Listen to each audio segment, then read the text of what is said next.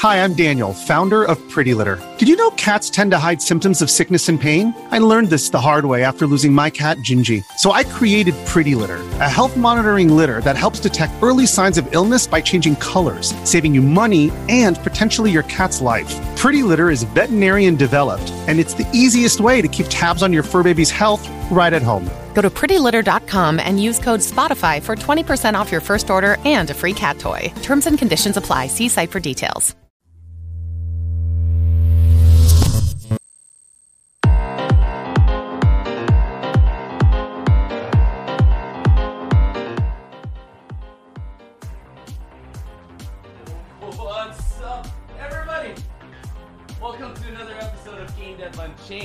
Number one podcast about game development and the lifestyle thereof.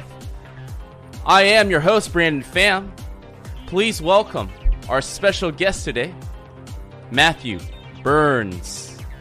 How you doing, Matt? Hello. Good. I'm doing all right. So you guys are seeing me. You guys are uh, seeing me walk around because my mouse right now isn't working, but that's part of the fun. Uh, this is also the part of the podcast, Matt, where you introduce yourself to our audience out there about who you are, where you're Sure. from, where you're hidden? Yeah. Um, so right now I work uh, at Zachtronics, which is a small indie studio of about five people. Um, I write the stories for the games and I do the music and sound for the games. I have a pretty long history in the industry. I think last time I spoke to you guys, I can't remember how long ago it was. I might have just started at Zachtronics or I might have been working at the University of Washington.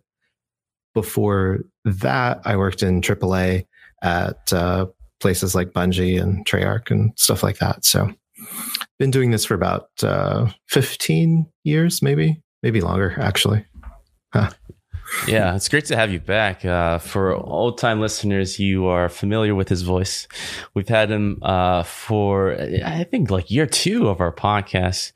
And uh, it was a great pleasure talking to you then. Back then, it was mostly about your time in Japan, right? And how Japanese games differ from Western. Oh, that's right. Yeah, definitely. We talked about like uh, how Japanese like game development practices differ from from Western practices and, and things like that. I think at the at that time there was a lot more worry about the Japanese game industry, like if they were going to be able to survive, um, because there was some consolidation going on. So I think we talked about that. I don't know. I don't c- completely remember. Yeah, if you don't mind, kind of giving like a little update.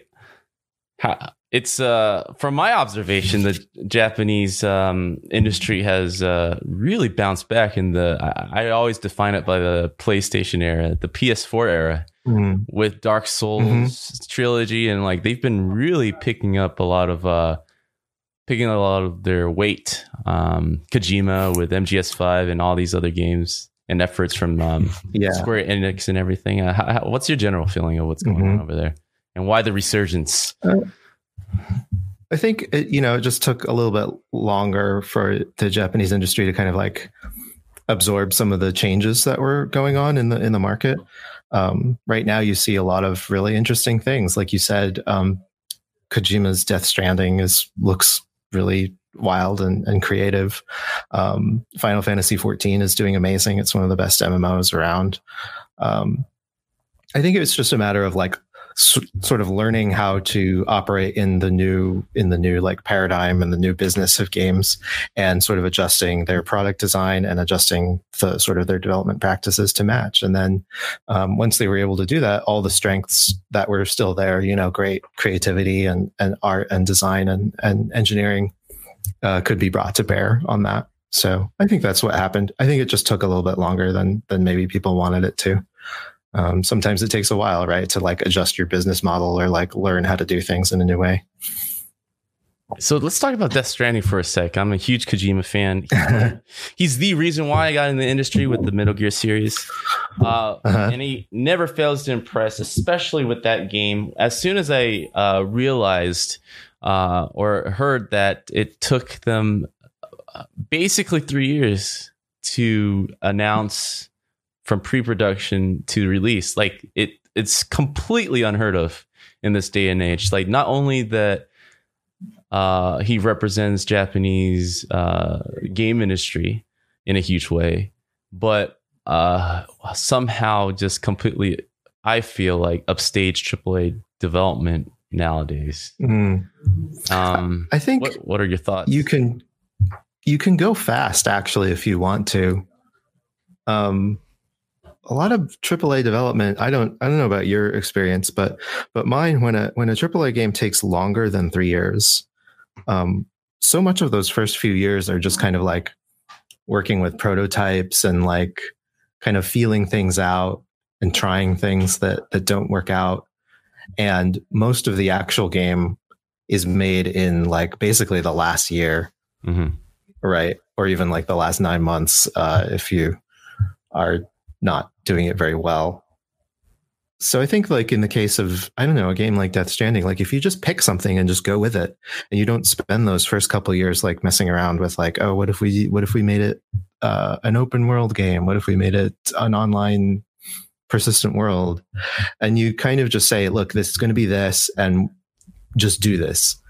You can kind of make get things done faster i think you know you just decide something and just go with it. Because so much of, of aaa on those big teams is just like kind of like circling around and having meetings and saying do we like this? And can we make it better? Or should we change it to something else? Let's test it. Let's do a you know let's do a focus group or whatever. All of that kind of stuff. Um, I don't know if Kojima's doing focus groups. It doesn't seem like he would, right? Like he's just kind of like doing what he thinks is best. And so that actually probably speeds development up, right? Because he can just be like, yeah, it's crazy, but I'm I'm doing it. You know, I'm I'm having a character named uh bad man or whatever i forget the, the name but it's like you know just just go and just do it um Yeah, it probably helps that he probably has a like a journal of um, game ideas that he wasn't able to execute when he was working in the Metal Gear franchise. That uh, totally for a long yeah. time, yeah, for a long time he was. Uh, he obviously loves making it, but probably uh, Konami didn't really let him explore too much as he can now. Plus, he has that right force mentality to do something else. And I don't know if you read that expose, oh, not expose, but like this kind of like um uh, article about him trying to set up his new studio and the troubles he went through, even being accomplished Oh. in Japan. Right. No, I didn't read that, but I've I've heard about it like secondhand.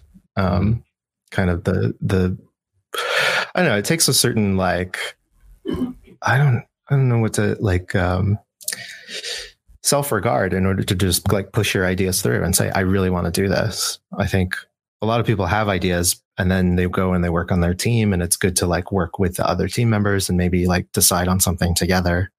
Um, there's a certain quality that that some people have where it's like I really want to do this exact specific thing, um, and so it's I mean it's great that he's gotten the opportunity to do that. I think we're uh, in for something extremely unique. Uh, I mean I'm looking forward to checking it out.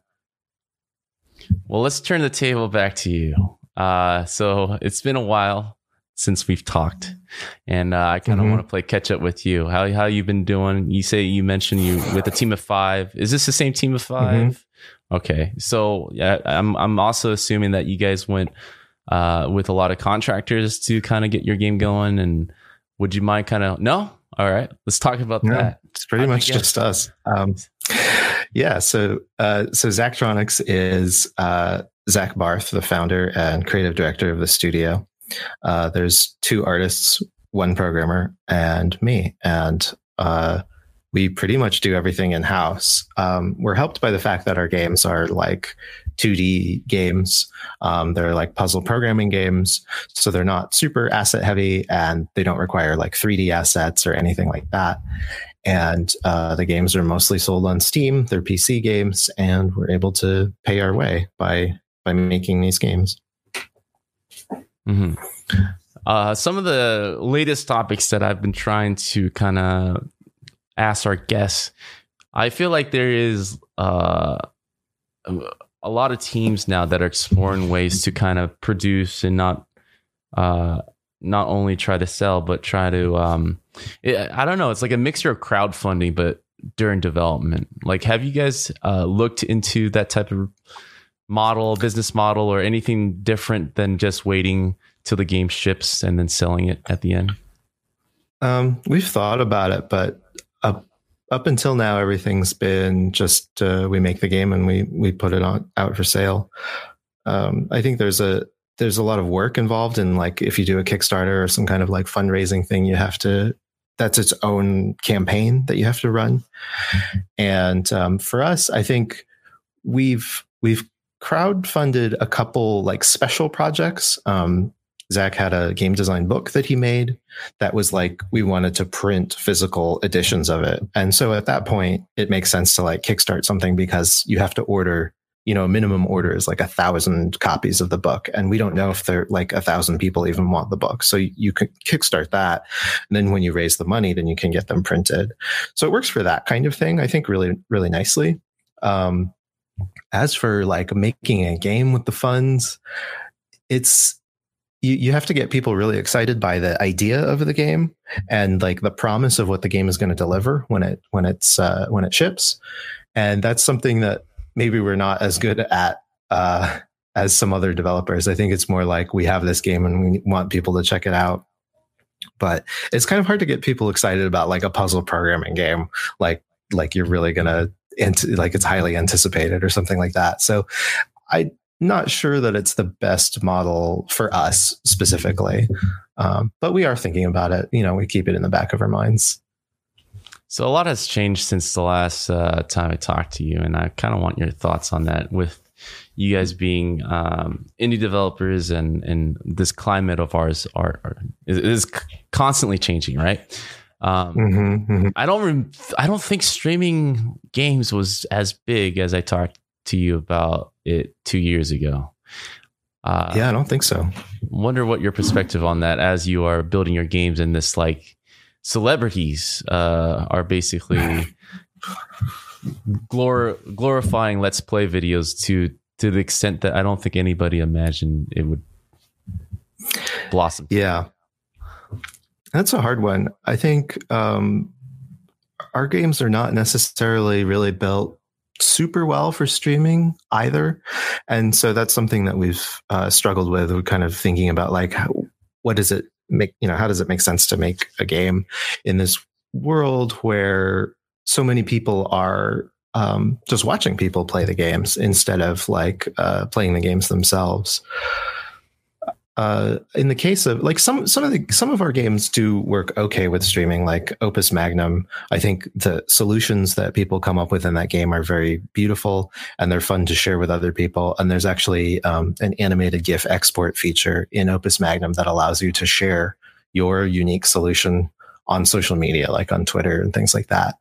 But in the case of some of our other games, like uh, like my game, like Eliza, that's a, just a straight up visual novel, and there's no there's not a lot of point to streaming it unless you know unless you're adding a lot of commentary or unless the people who are playing it are very um, funny or insightful or something like that. And I, you know, it doesn't add a a ton. I would really rather that people played Eliza like on their own and experienced it for themselves. So it's like not even that good for streaming. And um, I don't know. I guess my my answer is, you know, we know that that streaming is a big thing, but we haven't really like shifted our like how we make games necessarily to accommodate for that very much. Well, that leads me to my next question. Like, how do you uh, avoid temptation for feature creep. When you're seeing these trends that seems to be happening every year or so in the game right. industry where you're like well everyone's into that. Should we design around streaming per se or something else? I mean how do how do you keep away from that type of feature creeping? We usually try to make games really fast. Uh, we just try to like pick something uh, like a like a point on the wall and just throw a dart at it and just try to like hit that thing. And so we don't have a lot of time to like second guess ourselves and say, oh, but what if we change this game around all the way and like added this completely new uh, feature set to it? It's really more like we have to ship something. We're a very small outfit. We need to finish it. So just pick something and go and make make kind of the the smallest version of that thing and get it out there. And don't worry about like, oh, it, sh- it you know, it'd be better if we like worked on it for another year. Instead, save those ideas and put that in the next game that you make in the next year. So we try to make like a game a year. And so over five years, you know, we've made five games trying out different ideas as opposed to like trying to put everything into like this one game that we've been working on that has to be the best and, and, you know, incorporates everything together. That's sort of how we approach it. Mm-hmm. Can you walk me through uh, and kind of expand on your development schedule? So with a game a year, like what does that look like for the mm-hmm. pre-production, prototype stage, shipping, getting things ready? Uh, I'm I'm guessing your distribution's digital mostly, right? So mm-hmm. yeah, um, would love to hear more about that process. Sure, it's pretty fluid actually. Um, with five people, we don't have to do an enormous amount of like pre-planning. So usually, what happens is uh, Zach has some ideas that he's playing with, uh, some mechanics that he's investigating, and he'll usually make like a digital kind of prototype version of those mechanics with programmer art. We'll we'll play it. We'll discuss like sort of the the story of the game because that's actually very important and something we do right at the beginning, uh, so that the mechanics and the and the world of the story coincide with each other. And at some point, we decide that it's good enough and we start to make assets for it uh, and refine the refine the design while that's going. And then it pretty much just goes from there. We use the steam early access feature when we're mostly done. I think when we're like maybe 85 to 90% done just to iron out bugs and things like that. Um, but there isn't really like a like a checkpointed process so much as we just sort of like decide that things are about ready for the next stage. Um, and then like, you know, during the asset design process, like if, if Zach doesn't have a lot to do on the design side, he might like go off and, and work on some ideas for, for a new game as well at the same time. Um, so again, it's it's pretty organic actually, and it works. I think because our team size is really small. Um, that absolutely wouldn't work on a on a very large team, right? Like on a AAA team, you really need to have like a process like button down so everyone understands where they are in the process at any given time. Um, but here, I think we just kind of like we're we're all experienced game developers. We all sort of know how things should go, and then we just sort of like work organically toward those goals um, over the course of our you know shipping cycle, which is usually about a year. Mm-hmm. When we first talked, we were talking about the Japanese industry on um, the reasons why they are failing, and you know, it wasn't until recently, as we talked at the beginning of this podcast, that they found a resurgence.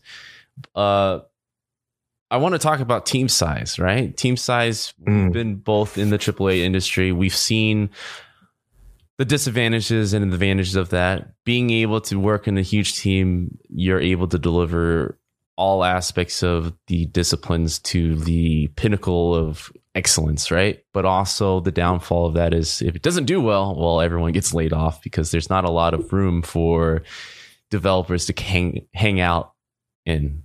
Um, being in the indie developer space now, seeing the flexibility of how a small team can operate and move mm-hmm. fast. What what are the things that you feel that any developers now are uh, can't really do right? Aside from the big explosion, sure, the the the gimmies, right? like the things that we're still struggling on the smaller scale that you feel like we're not exactly there in terms of being able to match up, even in a, a small square footage, right? Yeah, yeah. I think um, the biggest thing for me actually is like marketing and stuff. Um, you and I are both have some familiarity with Activision, and like I think it like at least half of their budget of any given game is like marketing, right? Mm-hmm. And a huge part of their organization is is marketing, and and probably the most like powerful division in that company is marketing. I would say. Uh, as indie developers, you know, we're just a studio. We we make the products. The five of us uh, are really fully focused on like making the game uh, because it's just the five of us and then like marketing is like oh uh, i guess we'll tweet about it or whatever um, whereas AAA companies and big companies have all kinds of interesting things that they're doing with marketing. They're able to think about it year round. They have lots of you know teams dedicated to it uh, full time, and they're doing all kinds of marketing activities. And there's been a lot of talk in in the indie community lately about like how do you get the word out about your game. There's so many indie games now out there, uh, just a ton of them. And so, how do people find them on Steam? How do people know that they exist? Um, I wish that more people knew that Eliza existed, for example. Um, but I don't know how to reach those people necessarily uh, because we just don't have that like marketing know how and that marketing like uh, organization. Um, that's the biggest one, and then yeah, I think the other one that you mentioned, which was just like bigger explosions. I mean, I would love to to work with a like a 3D big team and and make lots of art assets and and tell a story with amazing graphics and things like that. Like I do still wish that that were possible, um, but it's it's not with the kinds of budgets that we have. So we stick with like our 2D art and and try to make that as good as possible, which I think does look good um, and is uh, a great like value for for customers because there's a lot of gameplay in our games and I think they look amazing. Um, but it's just not you know it's just not the the big wow factor of like a huge 3D scene uh, in your face that kind of thing. It's not like the big system seller. Mm-hmm. Like standing ten to toe to these behemoths. Um, there's a lot of things that I've been noticing. You, you mentioned marketing, right? With uh, being like mm-hmm. the number one issue, and we actually just recently talked to a lot of PR firms that uh, focus on indie marketing, which is a relatively mm-hmm. new concept which at first sounds like an oil slicksman trying to sell me. Mm-hmm. yes, mm-hmm. because I totally. think like with you know we were counting our cents here on the team. He's like, what, what, are you gonna do? Is he gonna update my Facebook? Yeah, like, yeah, what? exactly. I'm gonna pay you for it.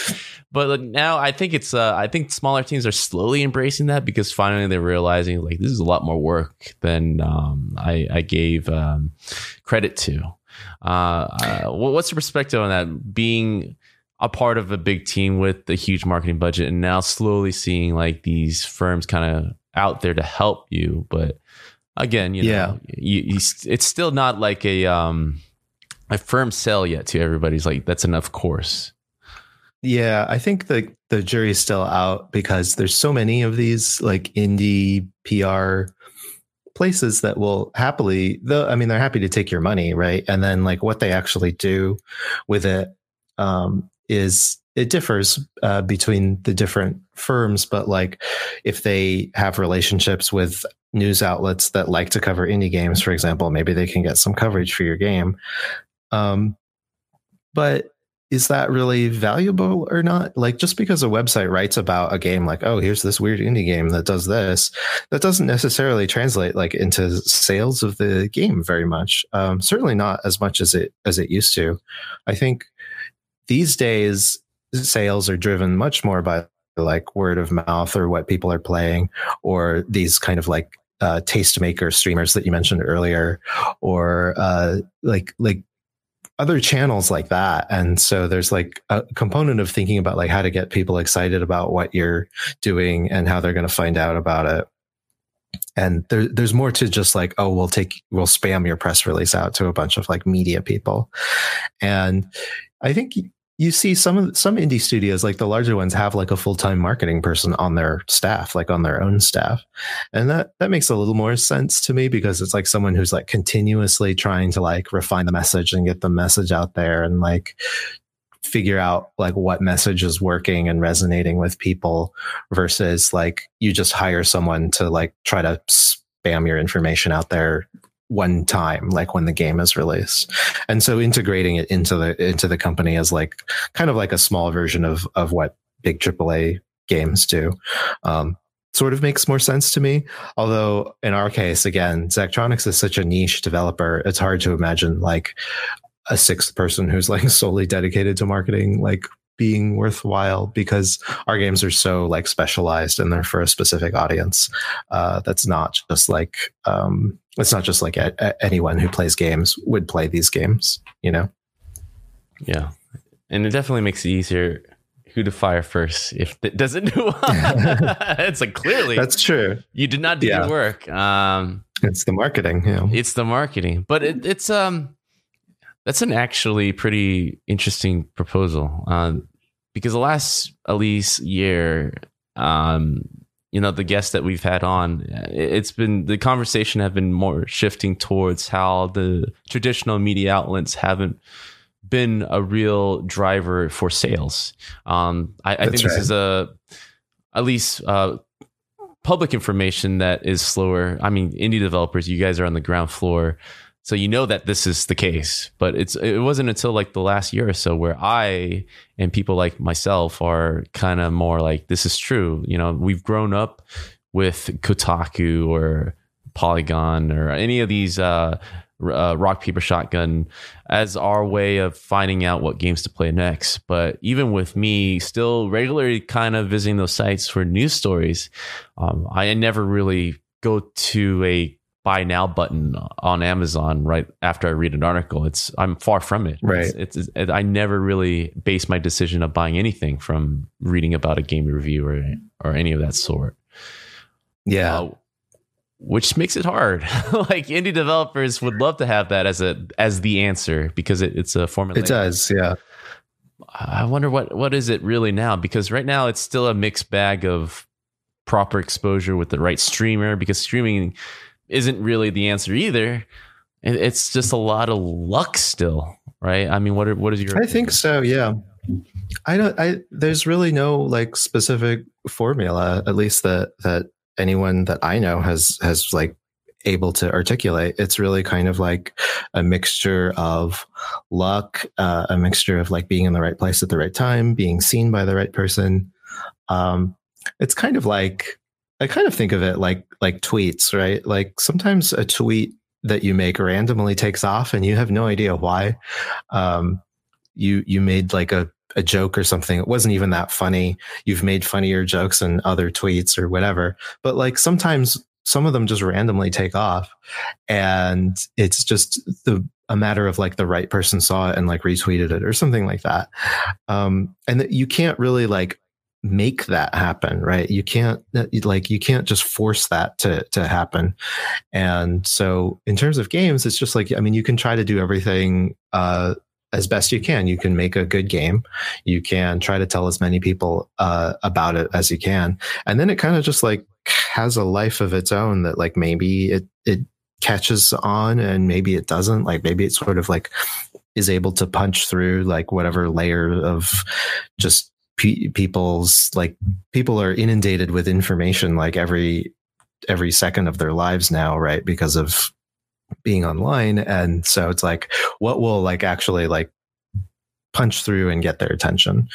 Um, i don't know. I don't have a good answer for that. Uh, so i guess i'm just going to try to like keep making good games and hope that they reach an audience. And and we'll do the you know we'll we'll try to get the word out there.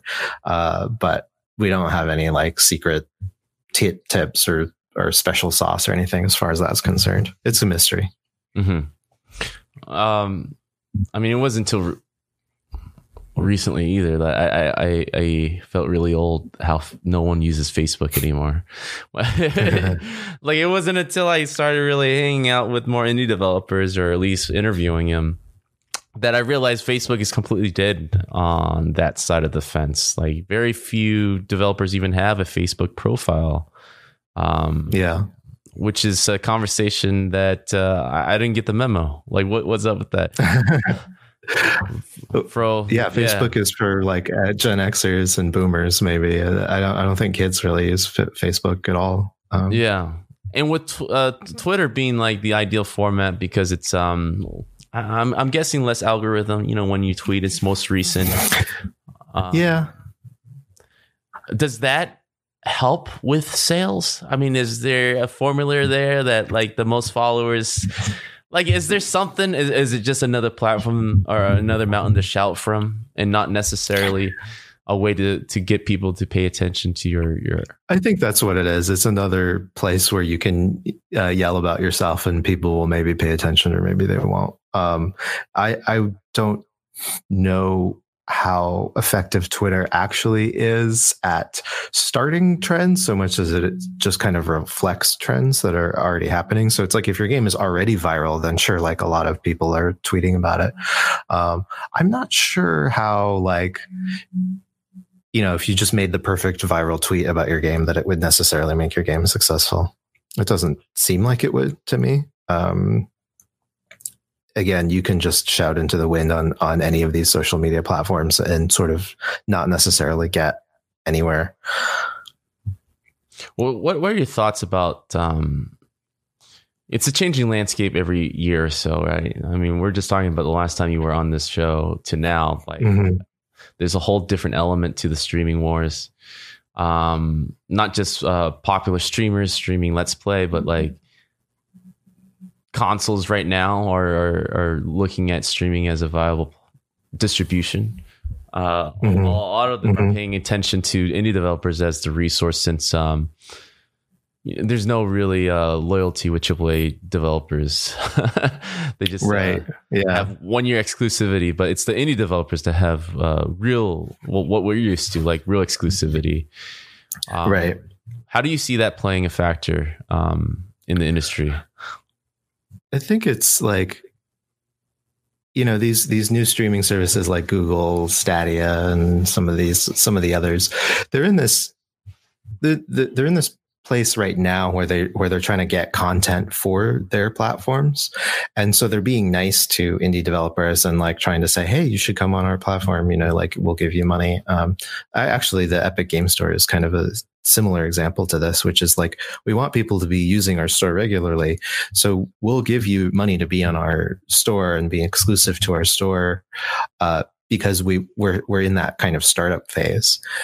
Once the once the platform is successful though there's no real reason for them to to do that because you kind of have to be on their platform if you want to like be able to sell your game right? Like so steam doesn't like offer indies money money to be on steam because like everyone has steam. It's sort of the de facto uh, platform right?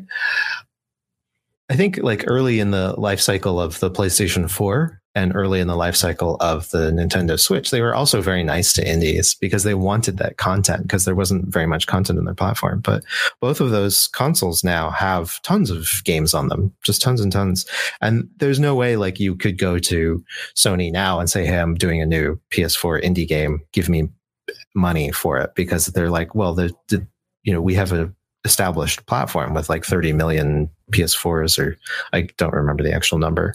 Um, so some indies are very good at, at like sort of taking advantage of this when it's early in a platform. The platform holder is like nice to you and wants wants your content, and so some of these developers can like really take advantage of that and say, "Oh, we're going to give you this thing for your new platform. We'll make you this new thing," and then other developers like us, we just kind of make stuff for PC and we don't pay very close attention to that. Because uh, I think if we were always like chasing down a new platform and saying, "Oh, we should make this, we should make that," uh, we would kind of lose the the speed that we have in making games just for PC in the in the kind of the niche that we have. So that kind of strategy isn't necessarily for us, but it can be good. Like if you're able to take advantage of a new platform um, as an indie. Mm-hmm. And kind of like a uh, a leadway to the future of the industry. I think uh, when we last talked too, kind of playing a lot of recaps because it, it was just conveniently like a lot of things has happened since the last time we talked. Uh, VR yeah. was starting yeah. to blossom. It was becoming a thing. I think at that time, right, Facebook yeah. was maybe buying it, and now it's like I, I, feel like it's kind of bouncing back with uh, with the Oculus Quest, and uh, like there's mm. uh, uh, there's uh, interest again uh, with their uh, hand motion controls without the hand motion right. controls. I mean, that is a huge um, advantage for them to to really go in that direction. What's your general feeling right. in that industry being bigger than it can be from now? Yeah, um, it's it's still like cool technology. Um, it hasn't it definitely hasn't like caught on in a in a mainstream way that I think that maybe some of the people working on it hoped that it would. Um, but the technology continues to get better and better. Um, if someone gave me a lot of money to make a VR game, I I would give it a try. You know, it seems interesting enough. Um, but I don't I don't know. Well, I guess we'll we'll just have to see. It definitely didn't happen as fast as like the people in the VR space like wanted it to, or maybe thought that it would. Um, but I, you know, I'm not like anti VR. Like some people are real, real skeptics about it. Um, I guess I'm just kind of like keep keeping an open mind about it, and I try the demos with the latest technology.